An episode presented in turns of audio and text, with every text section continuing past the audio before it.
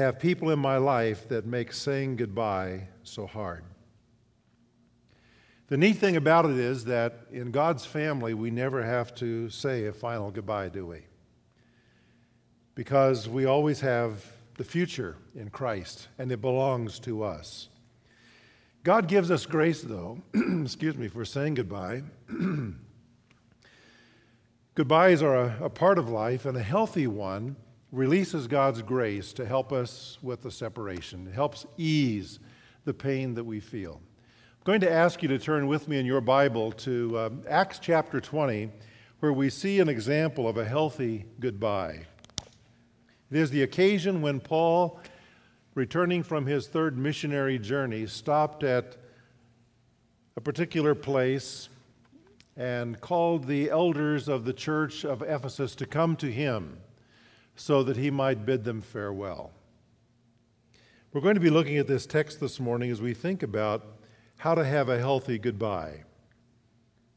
What do you say? What do you talk about? Have you ever wondered that? Not only the goodbye like this, but a goodbye when your child is going off to college, or the goodbye when a loved one is dying. How do you have a healthy goodbye? What we're going to talk about this morning, although it's going to be primarily about this kind of a context, can apply to most of the goodbyes that we all experience as a part of life. I'm going to begin in verse uh, 17, where it says, From Miletus, Paul sent to Ephesus and called to him the elders of the church. And when they had come to him, he said to them, and here now is his goodbye, his farewell sermon, if you will, to the elders of the church. You yourselves know from the first day that I set foot in Asia how I was with you the whole time, serving the Lord with all humility and with tears and with trials which came upon me through the plots of the Jews how I did not shrink from declaring to you anything that was profitable, and teaching you publicly and from house to house, solemnly testifying to both Jews and Greeks of repentance toward God and faith in our Lord Jesus Christ. I want to say to you, first of all, that a healthy goodbye means to remember what you've shared together. Paul does this as he begins to speak. He reflects upon the journey that they have had together. And this morning, we want to reflect just a little bit upon the journey that you and I have had together. Over the last 10 years that I've been your pastor, the last two years that Dave and I have shared that role, a lot of life has happened. Goodbye is acknowledged that the journey, though, is about to change that it won't be quite the same as it's been before. And so it's good to reflect upon where we have traveled together in the past. Now, you notice for Paul, there were a couple of things that came to his mind. First was the hard times. He talks about the suffering, he talks about the persecution that he had endured. All you have to do is turn back a chapter to chapter 19, and you read all about that, at least Luke's version of it because chapter 19 is devoted to Paul's three years that he spent in Ephesus, longer in that place than in any other place where he ministered. And he remembered that there were some hard times, but he also remembers the growing times. The times when he was teaching them the Word of God, the times when he was helping them in their walk, discipling them, mentoring them, establishing the church, the growing times. I want to ask you, what do you remember over the last years that we've been together? I will remember the three days of interview that I had before I was selected to be a candidate for senior pastor here. Three days of intensive conversation, some of them right here in this building, others of them in homes, in which uh, I was quizzed and uh, I was uh, researched and I was stretched as to answers, and it was all good. It wasn't bad at all. But it told me that this was a special church, and that God had a place here for me. I recall after coming that first fall of 1999 that Jeanette had some dental surgery and she had an infection as a result of that, causing her whole face and neck to swell, and it was pretty serious for a little bit. And she was in the hospital. And there were a number of you who very kindly and graciously ministered to us. And early on, just poured love into our lives. I can't tell you how much that meant to both of us. In coming here, we needed to find a home. And during that period, as we waited for our home to be finished, uh, we lived in transitional housing. Uh, they called it executive housing.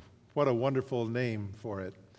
Uh, it was uh, near the barrio of San Jose, but it was a, a great experience to be there. And once again, we sensed the love and support of this congregation as we were sort of living in tents, as it were, during that time. Oh, then I recall the, uh, the renovation of Fellowship Hall, which occurred around the year 2000, some of you would remember. We not only renovated it, but we put carpet down in the hallways and painted all the classrooms.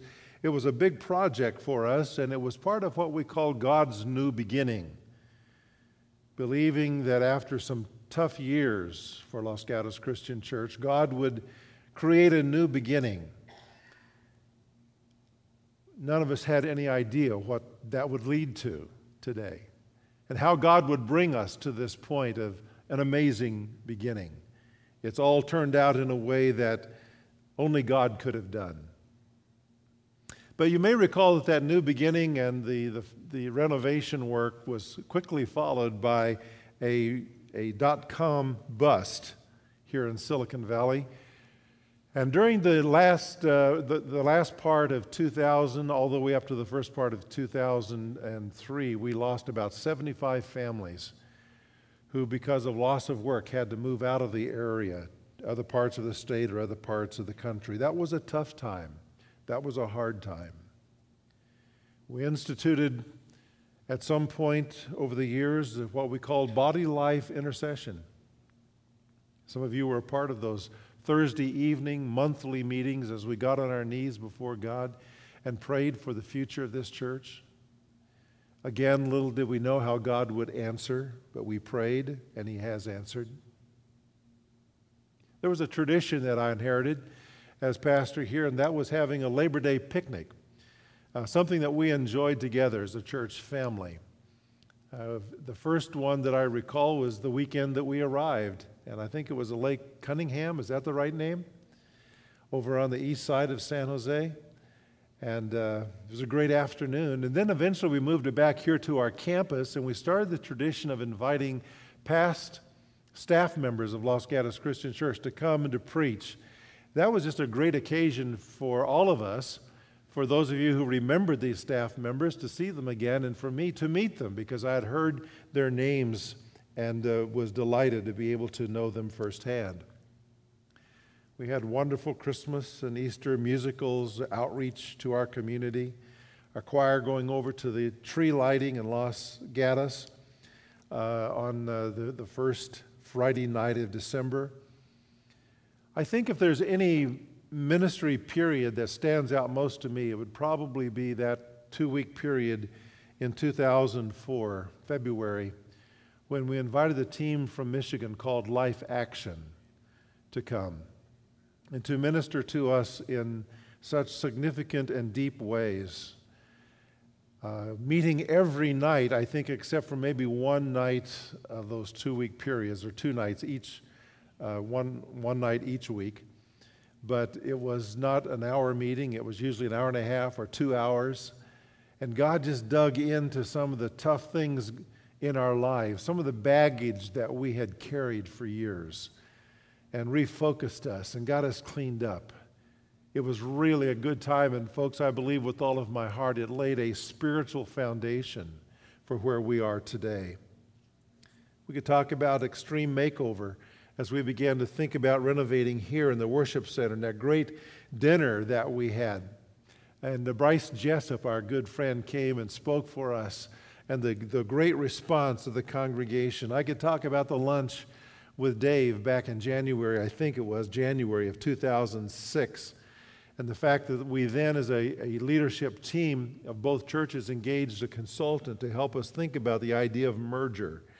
In October 2006, when we had a, an elders meeting uh, combining the Los Gatos and South Valley elders to talk about what the merger would mean, and the, the meeting was just uh, overtaken by the Holy Spirit.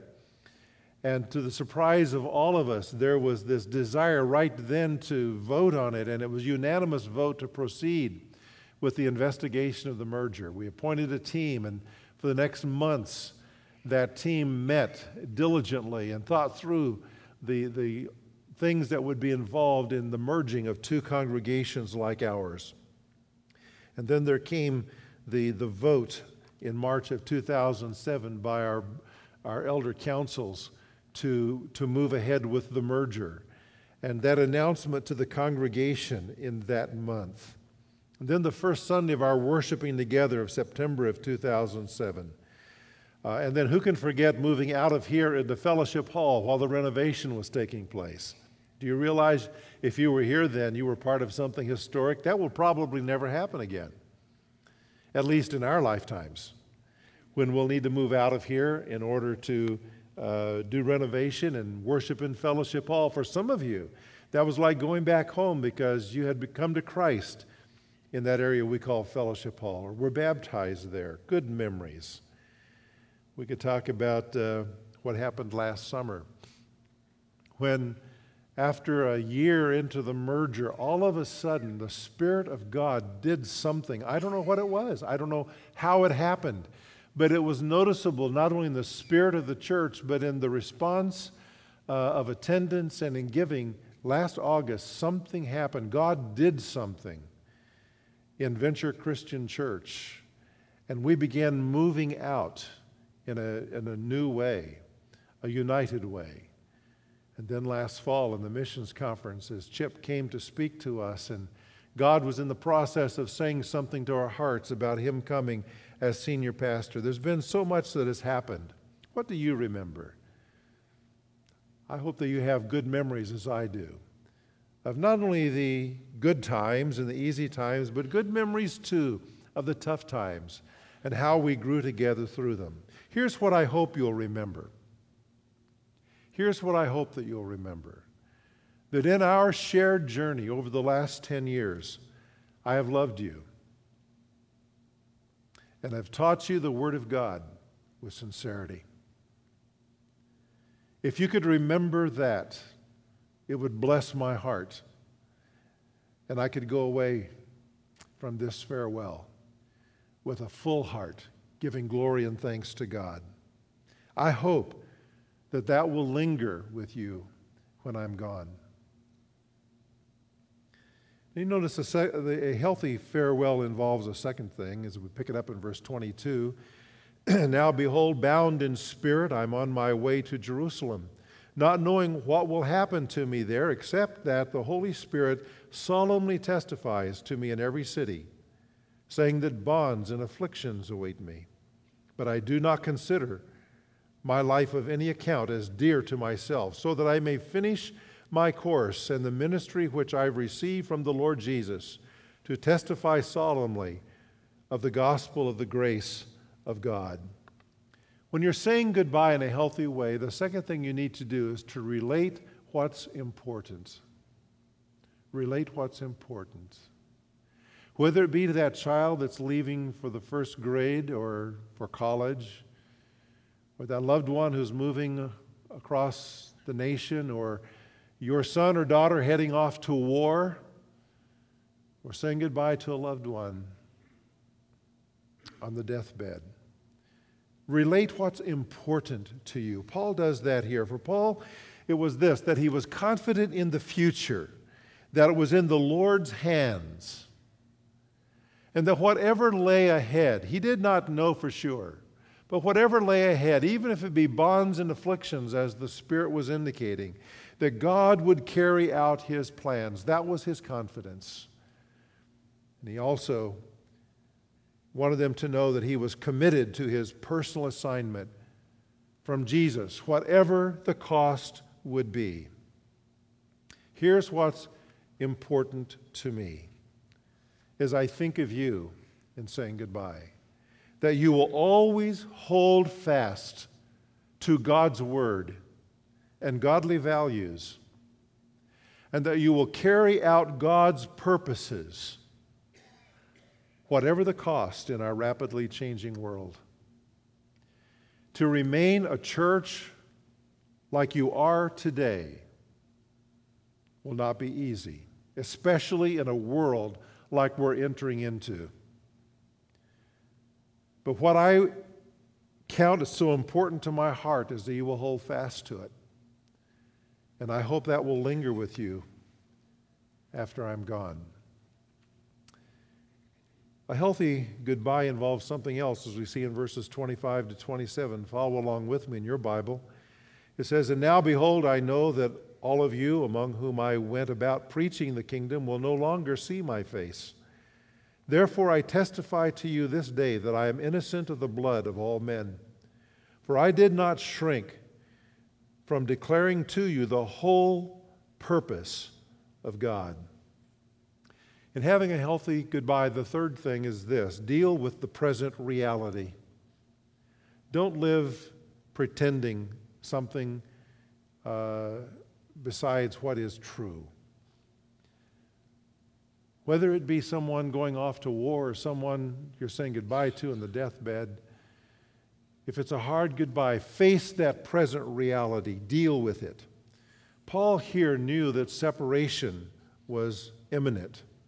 Now, he was wrong about the finality of it. There's reason to believe that Paul, in fact, saw the Ephesian church again. But he felt that the separation was imminent, and he faced that reality were it to be true. But the second part of the reality is that he wanted them to know that he felt relieved of responsibility for them. He says, I'm innocent of the blood of all men. A way of saying, I am released from my responsibility for you. No matter what job you hold, there's weight with it. Am I not right? I mean, the, the, there's a burden that you have. And the same is true with being a pastor of a church, as Dave can testify with me. There is the burden of the souls of people. In one sense, you never are released from that burden. But as a pastor, you have a particular responsibility for people. And in leaving, Today, I want to say to you that I feel some relief. Not relief in any sense that I'm glad to be going, but relief in the sense that now the burden for your souls will be carried by someone else. And so here's our present reality today. My work here is completed. And I want you to know that it's completed with joy in my heart. And you now have a new pastor who has my wholehearted support. I want you to know that. And if there comes a time when there's something that displeases you about a decision that Chip makes, don't come to me and complain about it, please. I won't hear you. In fact, I'm going to turn you around and march you right back to him because he has my wholehearted support. The responsibility for the direction of the church, the responsibility for your souls is now in His hands. And I am content with that. And I support Him in it. And so I hope that that will linger with you. That sense of completion and joy on my part and my support of Him, I hope that will linger with you while when I am gone. A healthy goodbye involves something else, beginning in verse 28. Would you read with me? It says, Be on guard for yourselves and for all the flock among which the Holy Spirit has made you overseers, to shepherd the church of God, which he purchased with his own blood. I know that after my departure, savage wolves will come in among you, not sparing the flock. And from among your own selves, men will arise speaking perverse things to draw away the disciples after them. Therefore, be on the alert, remembering that night and day for a period of three years I did not cease to admonish each one of you with tears.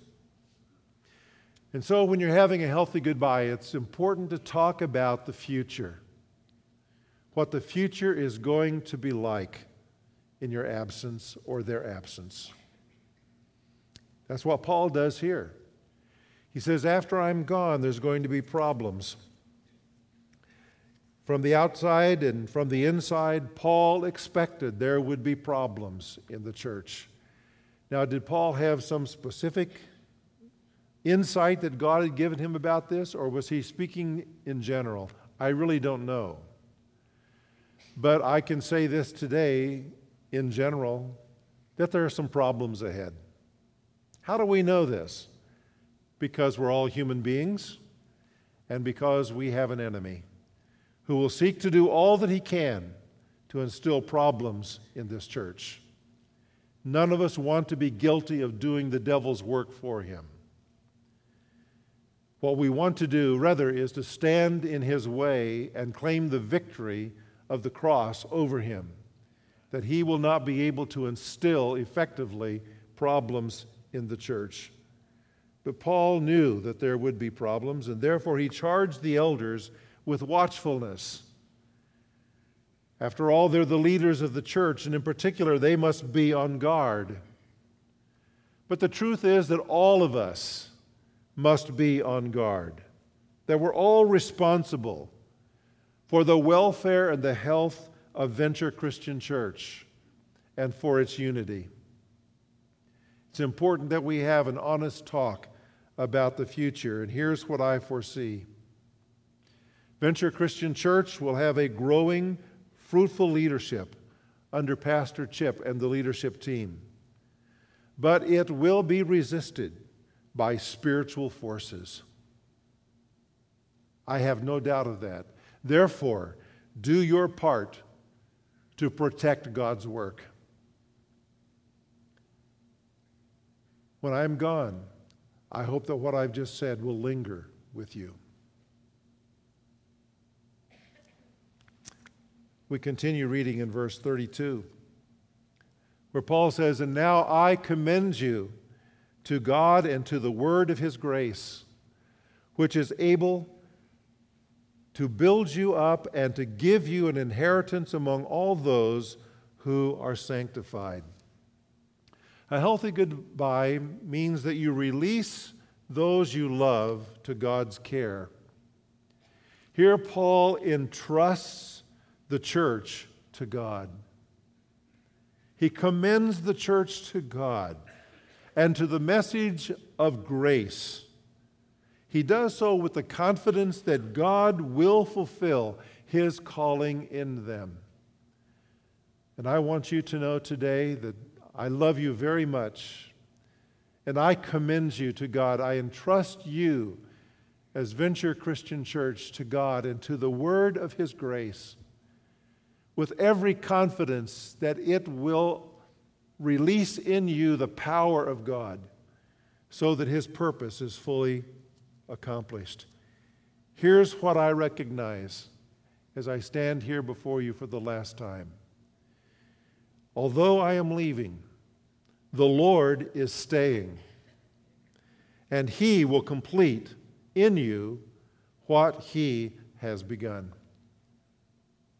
Know that my heart will always be here in some respect, and that I'll always be praying for you. but I will be gone. Jesus is here. He is not leaving. He will never forsake you, and He will complete what He's begun. When I'm gone, I hope that lingers with you. And finally, verses 33 to 35, Paul says to them very honestly, I have coveted no one's silver or gold or clothes. You yourselves know that these hands have ministered to my own needs and to the men who were with me. In everything I showed you that by working hard in this manner, you must help the weak. And remember the words of the Lord Jesus that he himself said, It is more blessed to give than to what? To receive. A healthy goodbye involves your reminding them of your values. Reminding of your values. For Paul, he seems to pick some very practical life values that he feels are unsurpassed. First of all, live for something higher than your own greed. He says, don't live to gain for yourself. Live for something higher than that. He says, secondly, live to serve others. And third, live for authentic joy. Authentic joy. And what does that joy come from? By being a giver. Be a giver, not a taker. This is one of the Beatitudes of Jesus that we would never have known if Paul had not, by the Holy Spirit, recorded it for us here. We have no word like this in the Gospels where Jesus made a statement like this. Live for authentic joy. So here's what I hope you'll do. Here's what I hope you'll do graciously forget my failures. And there have been some. Graciously forget my failures and follow whatever good you found in my example. I have sought to live out, live out before you the values of God in my life. I would probably express it a little different than Paul did, and you would probably express it differently too, because each of us has our own slice on what the highest values are. But I have sought to live out my highest values. And so follow whatever good you have found in that example. And when I am gone, I hope that will linger with you. And so it says, when he had said these things, he knelt down and prayed with them all. And they began to weep aloud and embraced Paul and repeatedly kissed him, grieving especially over the word which he had spoken that they would not see his face again. And they were accompanying him to the ship. And so the farewell ended. What happened? Well, immediately we see what happened. There was this outburst of uh, emotion and love, this outpouring of affection for Paul because of his role in their lives. He had, after all, been the spiritual father, if you will, of the church, for it was on his third, his, his second missionary journey that he went to Ephesus and there proclaimed the gospel to them. But what about over time? What happened over time? There's no church in the New Testament we know more about than the church of Ephesus. Because Timothy was the pastor of the church at Ephesus. And so we have the epistles to Timothy that give us insight into what happened in the church in the years that followed. And then there is in Revelation chapter 2, in the first letter of Jesus to the seven churches of Asia Minor, more insight regarding where Ephesus was, where the church was, some 40 years after Paul had spoken these words to the elders. And what we find there is that 40 years later, in many respects, the church was doing terrifically, but they had left their first love. Something of the tears and the passion and the freshness of the love for Jesus was gone in four decades.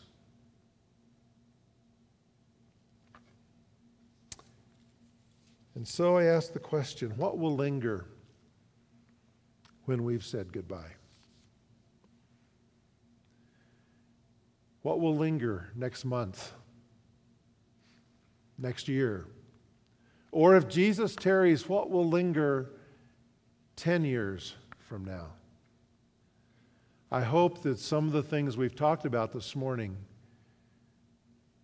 will give you an understanding of what I pray will linger. Above all, I pray that your love for Jesus Christ will abound, that it will never cool, and that your devotion to the body of Jesus Christ, which is his church, will not wane. Goodbyes are not forever. Goodbyes are not the end. They simply mean I'll miss you until we meet again. Goodbyes in the family of God are not forever. They cannot be. For we share together life that is eternal. And though our relationship changes now, our love for one another need not, nor our confidence that one day we shall stand together in the presence of Jesus Christ, complete in Him forever. Amen. Would you stand together with me, please, as I pray? And following that, we're going to sing just a verse and a chorus of a song. Heavenly Father, I give thanks to you today for this dear body of people with whom you have privileged me for these 10 years, for some two years, to be their pastor along with Dave. I'm sure he joins me in giving thanks to you for the opportunity that we have enjoyed. And Father, as we say farewell to them, we commend them to you and to the word of your grace. And we pray that all of us will follow you wherever you lead us and be willing, whatever the cost, to be your faithful followers until that day that we see you face to face. Amen. Let's sing together.